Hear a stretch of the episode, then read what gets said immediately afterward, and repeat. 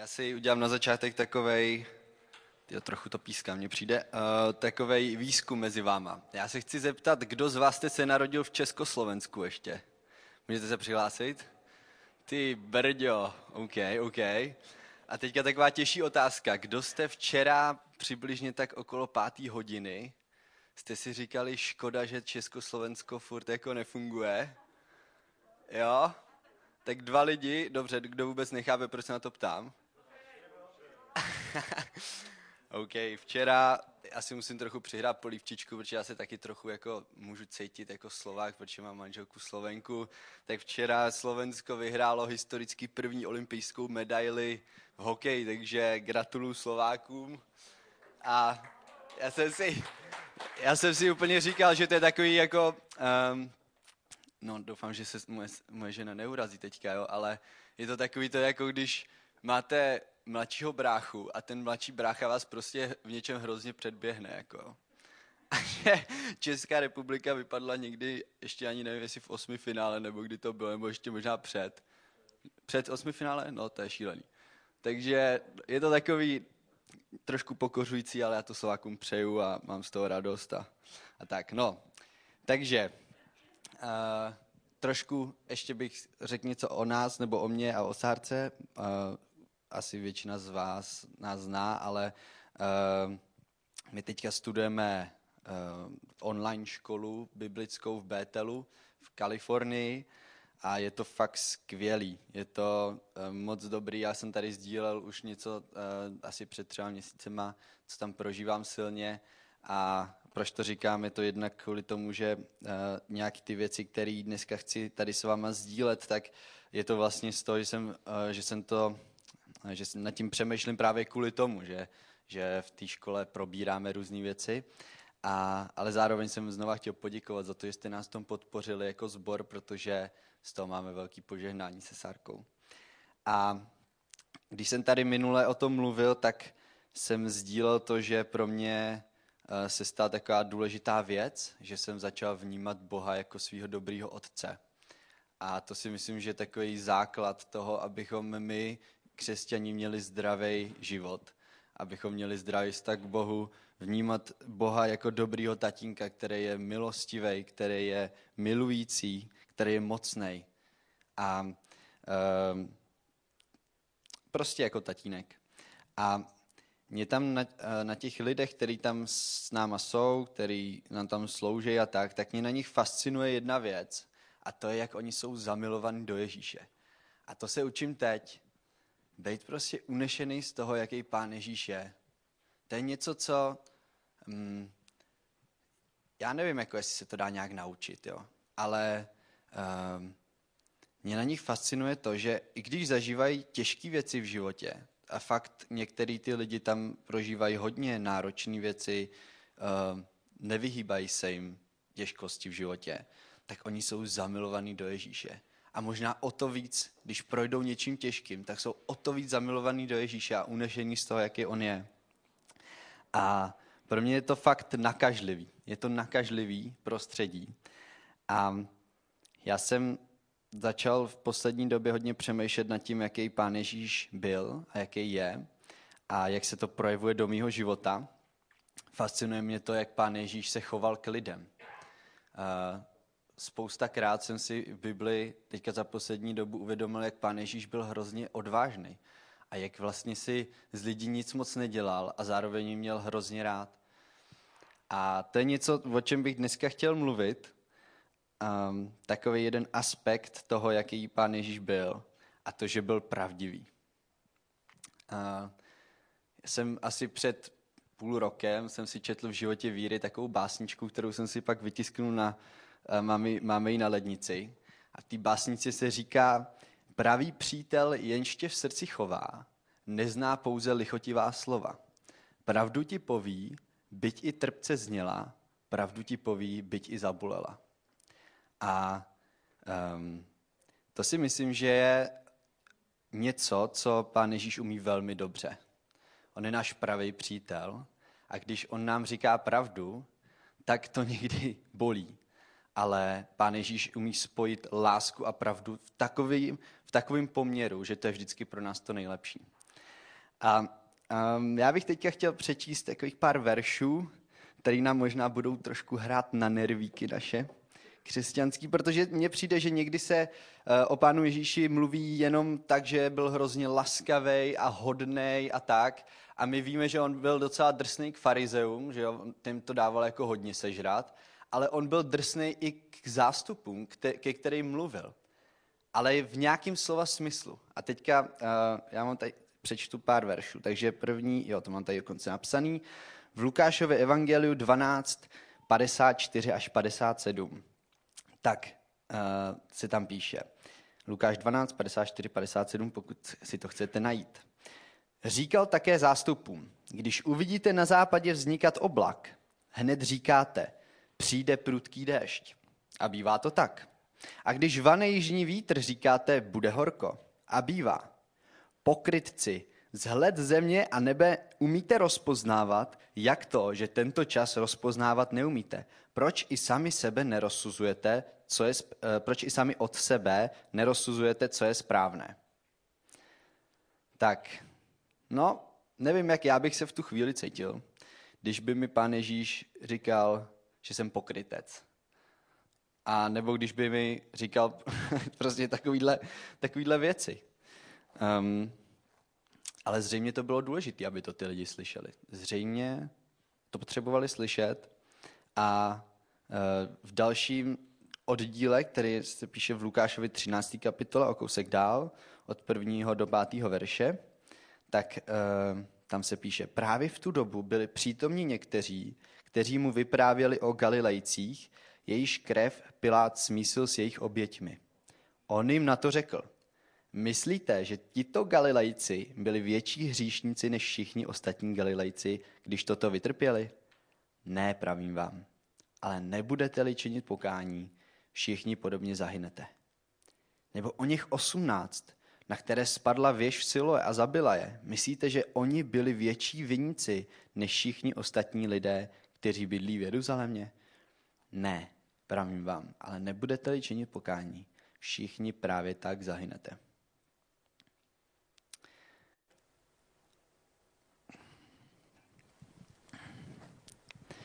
Pán Ježíš se s tím prostě nemaže. On říká pravdu. A ještě přečtu jednu pasáž z Marka 8.31, to už je hodně známá masáž. Přesně tak. Masáž na naše ego. Tak, 8.31 až 35. Marek. A začali učit, že syn člověka musí mnoho vytrpět a být zavržen od starších, velekněží a učitelů zákona, být zabit a po 3 dnech vstát z mrtvých. A mluvil o tom otevřeně. Petr si ho vzal stranou a začal ho kárat. Když se však Ježíš otočil a uviděl své učedníky, pokáral Petra a řekl, jdi ode mne, satane, protože nemáš na mysli věci boží, ale věci lidské. A zavolal si zástup se svými učedníky a řekl jim, chce-li kdo jít za mnou, ať zapře sám sebe, vezme svůj kříž a následuje mne. Nebo kdo by chtěl svou duši zachránit, zahubí ji. Kdo by však zahubil svou duši kvůli mně a evangeliu, zachrání ji. Já si myslím, že odborníci na marketing by Pána Ježíše moc nepochválili. On prostě si nebere žádný servítky, nikomu nic neříká tak jako zaobaleně, ale Petrovi říká úplně jasně, hele, tady to není z mýho ducha, to je ze satana, co mi teďka říkáš, jdi ode mě. Ale zároveň, když byste si to četli dál, tak víte, co se stalo, pak vlastně, nebo vlastně to bylo předtím, mu dává krásný vyznání, jo, Petrovi. A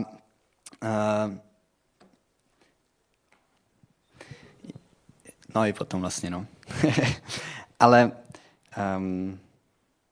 mně se hrozně líbí to, jak Pán Ježíš dokázal fungovat právě na té hraně, kdy říkal úplně čistou pravdu, drsnou pravdu a zároveň tak miloval lidi, že to lidi úplně táhlo k němu, že zástupy za ním chodili a byli proměňovaní jeho láskou. Určitě si vzpomínáte na Igora Rosu, ten tady párkrát nám sloužil.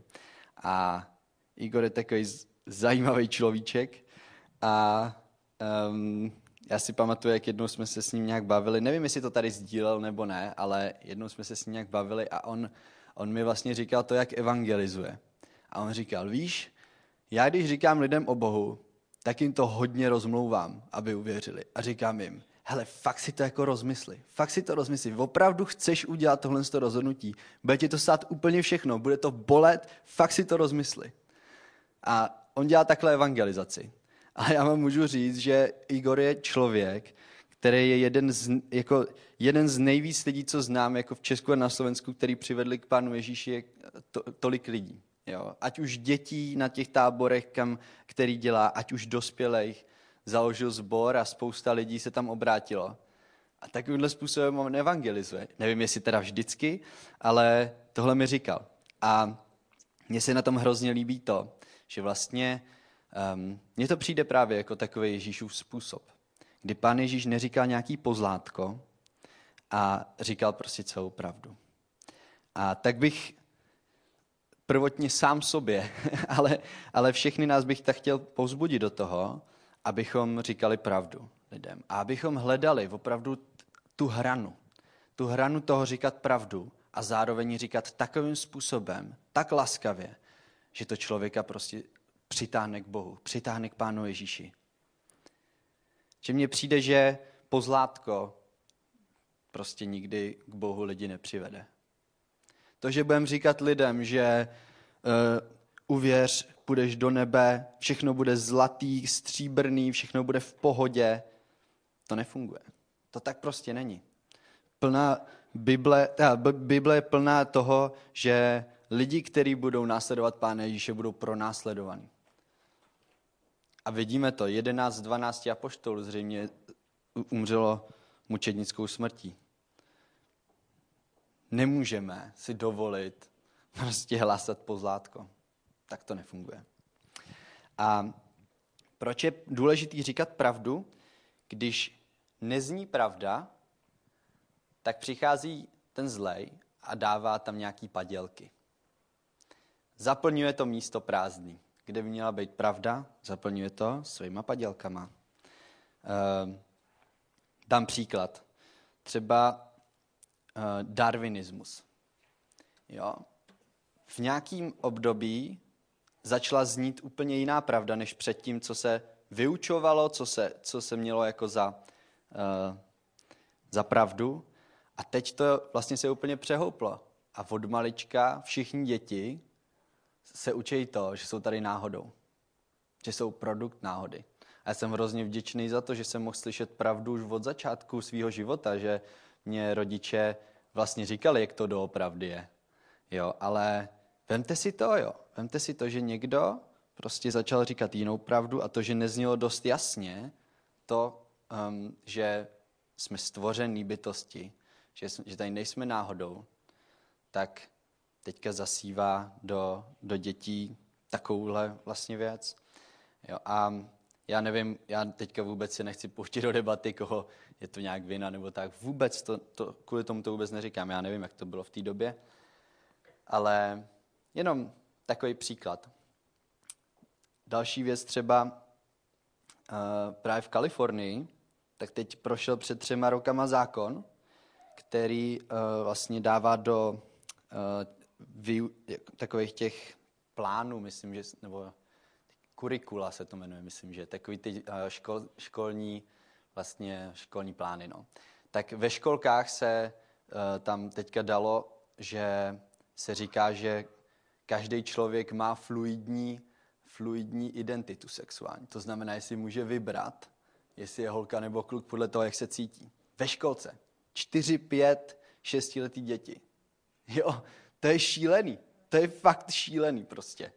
A já si moc přeju a hrozně si vážím právě lidí, kteří jednak říkají pravdu a jsou za to dost pronásledovaní.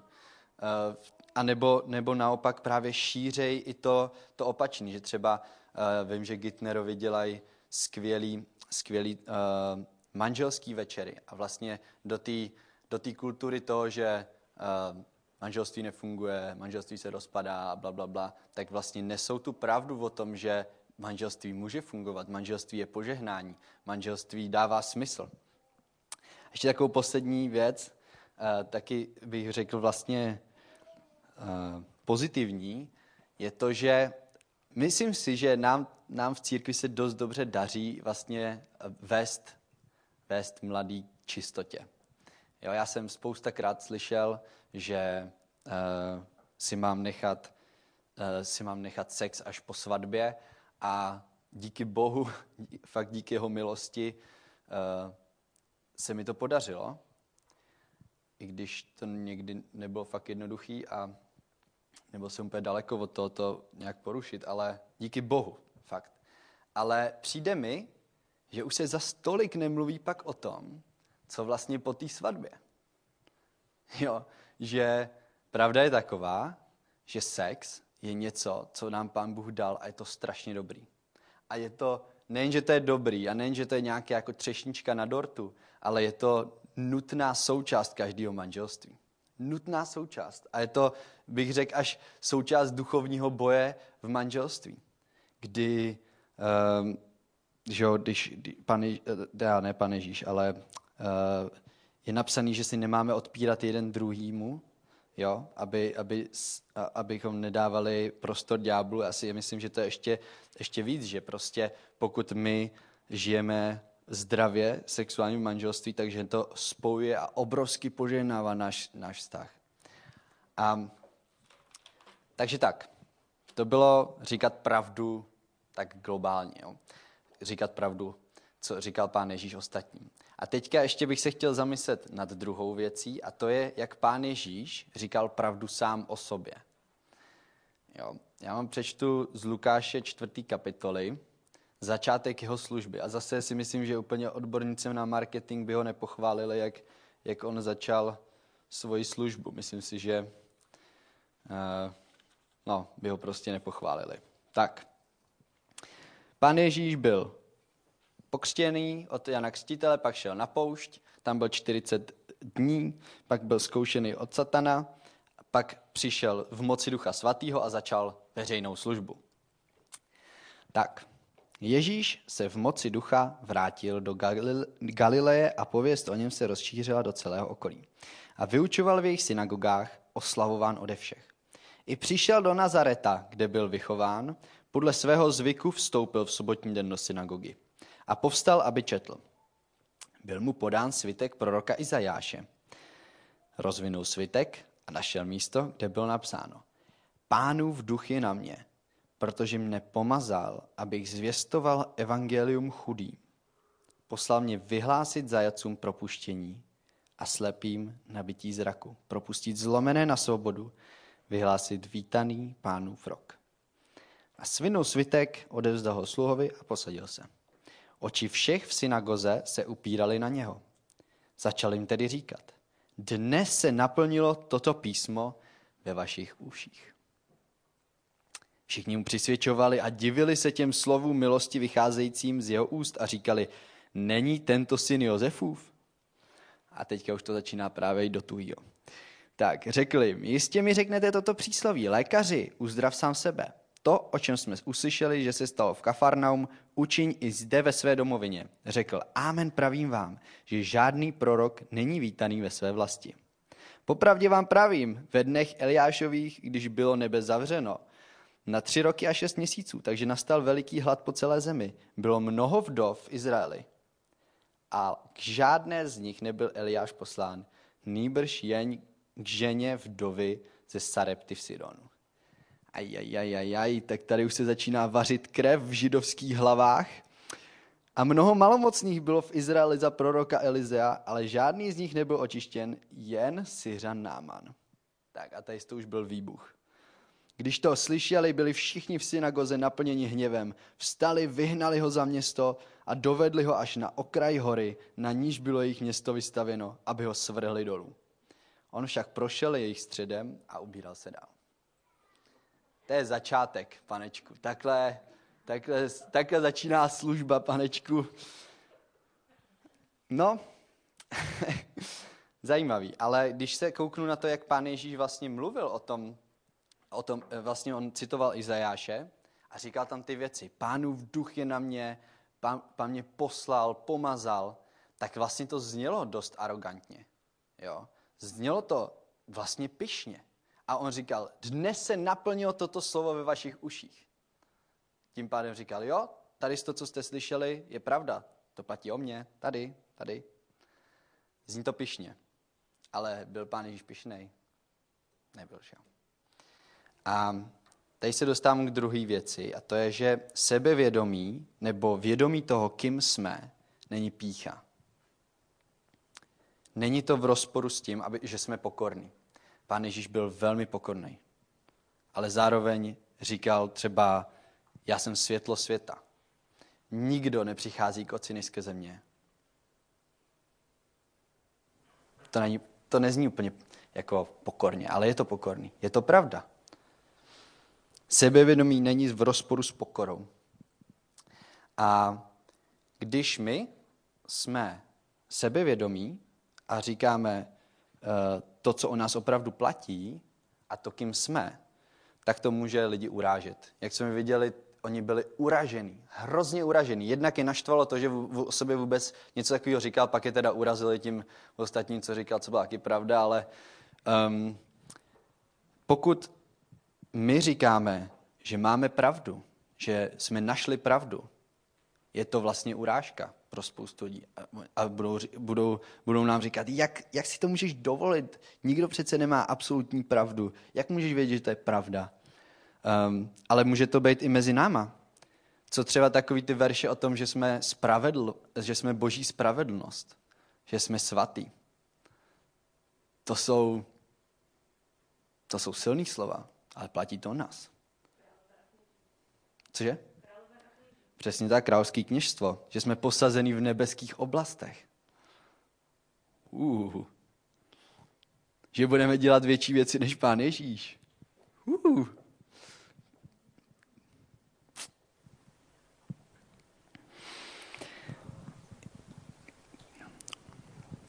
Já jsem vždycky měl v hlavě už z nedělky to, že pán Ježíš miluje hříšníky. Že pán Ježíš má rád všechny. Ale když jsem zřešil, tak jako kdybych věřil, že pán Ježíš má rád všechny, kromě mě. A nedává to smysl.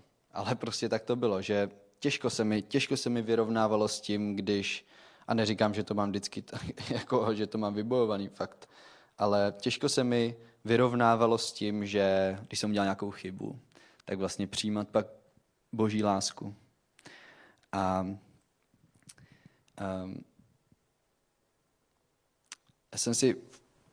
Já jsem měl takové myšlenky, které mě hodně sužovaly. Měl jsem myšlenky na to, že jednak teda nějaké jako pokušení, jo, ale měl jsem i takové myšlenky třeba násilný a tak. A měl jsem s tím velký potíže a díky Bohu Bůh mě z toho vysvobodil. Ale já jsem si to vždycky hrozně vyčítal a říkal jsem si, jak ty, křesťan, tady od malička věříš, jak se ti to vůbec může dít tohle? Jak můžeš mít takovýhle myšlenky? Co se to prostě... A hrozně jsem si to vyčítal. A pak jsem si právě četl jednou ten příběh o pánu Ježíši, jak byl na poušti. A pán Ježíš byl pokoušený. A vlastně ďábel za ním přišel. A já nevím, jestli slyšel pán Ježíš ten hlas, jako, jak to říct, no, jak se to říká, slyšitelně, no, akusticky, přesně tak. A nebo jestli to byly myšlenky. V každém případě nějakým způsobem se to objevilo v jeho mysli, ty myšlenky, na to, že by mohl mít veškerou vládu na světě. Jo, by mohl si tady z těch chlebů dělat... Z těch kamenů dělat chleby. A uvědomil jsem si to, že když my máme nějaké myšlenky, takže to ještě není hřích. A jenom když jsem se v tom nějak pak patlal a tak to už jako je druhá věc. Jo. Ale to mě hrozně osvobodilo, tohlensto. A tak vás si pozbudit, možná máte nějaké takovéhle věci, ve kterých si říkáte, tyjo, proč se mi tohle děje furt? Vždyť já už bych tady to dávno měl mít za sebou. Dávno bych měl mít už tady ty věci vyřešený. A odděluje vás to od Boha, běžte s tím právě za Bohem. Nenechte se oddělit, protože jedině on vás z toho může dostat. Ne vy vlastní snahou a tak. A se pomaličku blížím ke konci, ale ještě neúplně. Ještě bych chtěl říct jednu věc. Ďábel nad náma nemá žádnou moc, když jsme vydali svůj život Pánu Ježíši. Žádnou. On nad náma ztratil veškerou autoritu. Jediný, jak on nad náma může mít nějakou autoritu, je to, když my mu ji dáme. A to, když můžeme mu ji dát dvěma způsoby. Buď to, když žijeme v nějakém hříchu, vědomně, a nečiníme pokání, tak v tu chvíli se stáváme otroky toho hříchu a ďábel na nás má vliv. A nebo věříme nějaký lži, kterou nám strčil do hlavy. A v tu chvíli jsme jako ve vězení té lži a zase má na nás nějaký vliv. Ale z toho je cesta ven. Z toho je cesta ven. Skrze pokání můžeme odejít z těch obou dvou vězení. A můžeme žít ve svobodě, v plnosti. A je to proces. Je to fakt proces toho, jak proměňujeme naši mysl pravdou o tom, kým jsme v Bohu. Je to proces. Ale chci vás pozbudit i sebe, pojďme do toho. Vydávejme Bohu ty oblasti, ve kterých vidíme, že jako kdyby ďábel měl na nás nějaký vliv.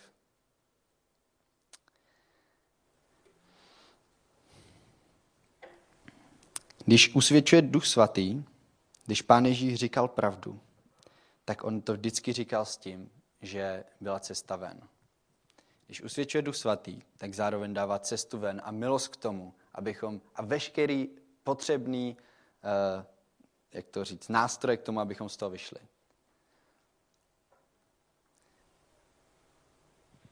Ale ďábel dělá to, že nás usvědčuje, ale sráží nás a zhází na nás hanbu.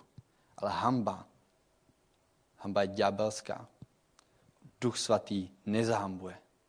Duch Svatý dává východisko. A když se kouknu na život Pána Ježíše, když chodil a kázal, tak co byste řekli, že čeho on si nejvíc vážil? Co on jako obdivoval?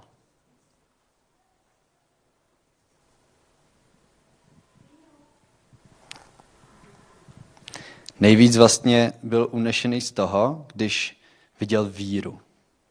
Jo. Třeba u toho setníka,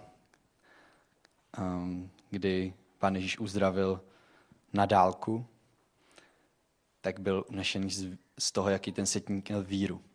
A ty věci, o kterých jsem mluvil, ty kontroverzní věci, nebo ty věci, u kterých se nám těžko s tím věří, to, že jsme spravedliví, to, že nám bylo odpuštěno, to, že jsme svatí a tak.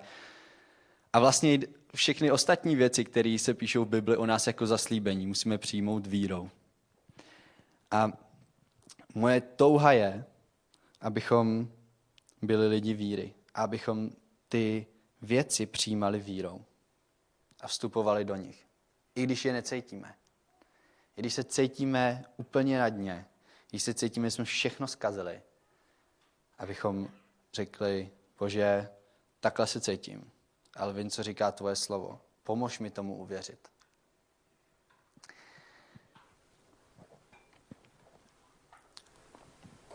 Já bych teďka chtěl, jestli by mohla přijít Katka, chvilku hrát, abychom si dali takovej čas.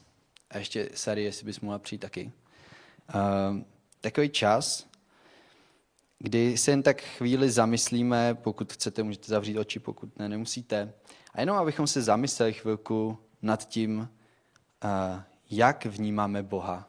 Jak vnímáme Boha jestli ho vnímáme jako otce, nebo jak ho vlastně vnímáme. My osobně, každý z nás, jak vnímáme Boha. Čemu o Bohu věříme? Jak na Boha pohlížíme? Tak dáme teďka takových pár minutek nebo minutku. Tak jo. A ještě bych chtěl jednu věc udělat, a to je, že Katka ještě chviličku bude hrát a teďka bych chtěl, abychom se zeptali, každý z nás, Ducha Svatýho, Boha, Tatínka, jak on vidí nás. A aby nám ukázal nějakou věc, která prostě, který věříme a není pravda. A pokud něco takového vás napadne, tak ho poproste, aby to nahradil pravdou ve vašem životě. A přišlo mi, že tady prostě jsou lidi, když jsem se o to modlil, kteří prostě se trápí tím, že mají nějaký hřích prostě nejde vám uvěřit tomu, že je fakt vám odpuštěno. A tak těm z vás bych chtěl říct, že zkuste to prostě s tím přijít k Bohu a můžete i přijít za náma, my se pak tady se Sárkou budeme ještě chvilku modlit, tak můžete přijít za náma a můžeme se za to modlit společně. A ještě jeden extra taková věc, která mě přišla, že tady je někdo, kdo se bojí toho, že někdy v životě zlořečil Duchu Svatýmu a že je to ten neodpustitelný hřích a že mu to Bůh nikdy nemůže odpustit. A tak pokud seš tady, tak přijď za náma a můžeme se na to společně modlit. Tak jo.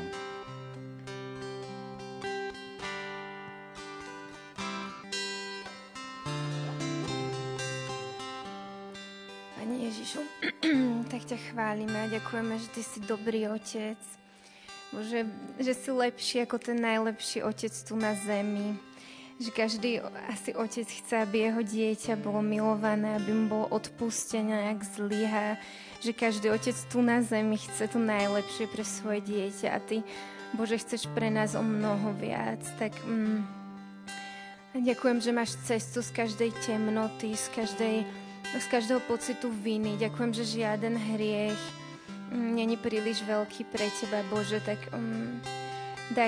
Buď nám dneska fakt pomocou, aby sme mohli mať milosť sami k sebe, tam, kde sme zostali v nejakej tme, v nejakom hriechu alebo v klamstve, aby sme nezmohli vykročiť a uveriť, aj sami sebe odpustiť, že nás miluješ až tak, Bože, že nás miluješ až tak, že môžeme byť noví dneska, že máš dneska novú milosť, nový deň, že môžeme dneska vykročiť čistý, aj keď niečo trvá roky, možno nejaká vec, nejaký zápas, nejaká závislosť trvá možno roky. Bože, že ty máš dneska východisko. Ďakujeme za tvoju obeť a že aj tvoja krv bola preliata za veľké veci, že žiadna vec není tebe príliš veľká. Bože, tak ti ďakujeme. Chválime ťa a prosím, aby si v nás aj pokračoval doma. Ak niekto potrebuje čas, tak daj nech toto slovo zapadne hlboko do nášho srdca, Bože. Každý, kto to potrebuje. Amen.